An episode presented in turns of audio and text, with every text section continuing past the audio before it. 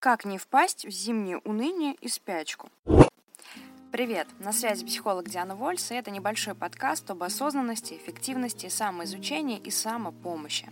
Сегодня мы поговорим с вами о том, как же не впасть действительно в зимнюю спячку в этот для многих унылый период года. Давайте изначально таки понимать, что мы живем в культуре, где зима имеет большое значение. Символически она означает завершение жизни, завершение цикла смертью. Наши предки, которые были более чуткими к природным изменениям, в этот период прятались в домах, и их задача была в том, чтобы поддерживать огонь, то бишь жизнь, до весны, э, периода возрождения.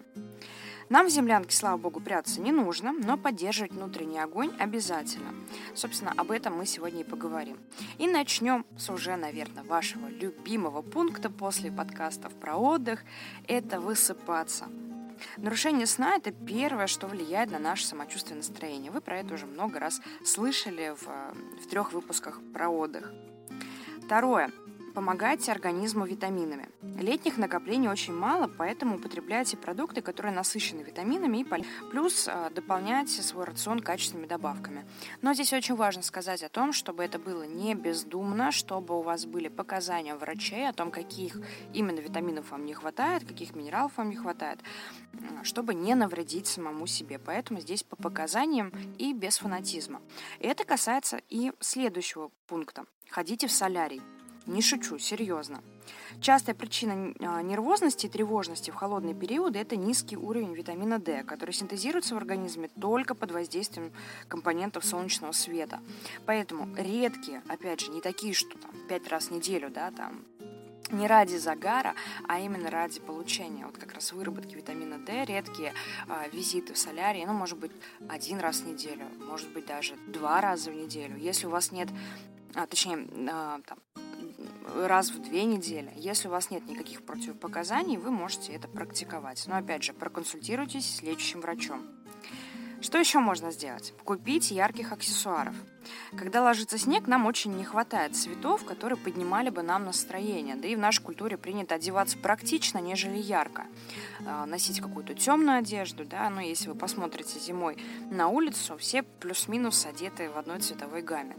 Не забывайте о принципах а, и о эффективности цветотерапии, выбирайте, ну, немножко почитайте, может быть, про значение цветов, выбирайте то, что вам подходит к лицу и то, что радует глаз, и используйте это как в верхней одежде в виде шапочек, шарфиков, э, там, перчаток, так и в виде других аксессуаров. Помните о том, что зима это на самом деле еще и веселые праздники. Новогодние елки, которые начинаются уже в середине декабря, сам Новый год, новогодние игры 31-го, гадания в сочельник. Это только самые распространенные. Устройте с друзьями соревнования по снежкам или лепке снеговиков. Или домашнюю вечеринку. Главное, продумайте заранее план развлечений, чтобы никто не пострадал и всем было весело. В принципе, как правило, такие домашние посиделки проходят всегда очень здорово, очень тепло и душевно. В некотором смысле так наши предки поддерживали внутренний огонь в своих землянках. Что можно еще сделать? Начинайте готовить подарки. Сам по себе процесс планирования и создания там, или покупка подарков, да, процесс очень ресурсный. Просто представьте, как ваши близкие будут раскрывать эту шуршащую упаковку и радоваться вашему презенту. Зима обладает индивидуальностью. Подумайте, что вы можете делать только зимой без особых заморочек. Даже печь имбирные пряники, угощать ими друзей под там, ароматный ягодный чай приятнее зимой, теплее вашего дома.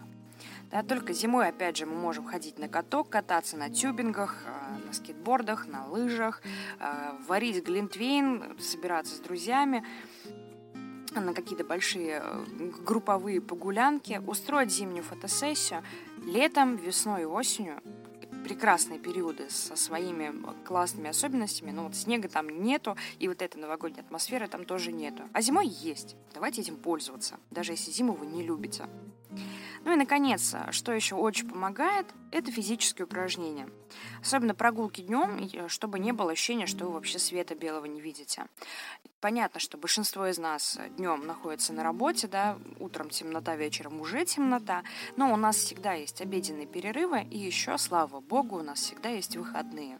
И вот постарайтесь а, вот в эти периоды времени, да, в выходные или в обеденный перерыв, все-таки выходить на улицу, не просто смотреть в окно, но и дышать свежим воздухом и слушать этот замечательный звук скрипящего под ногами снега.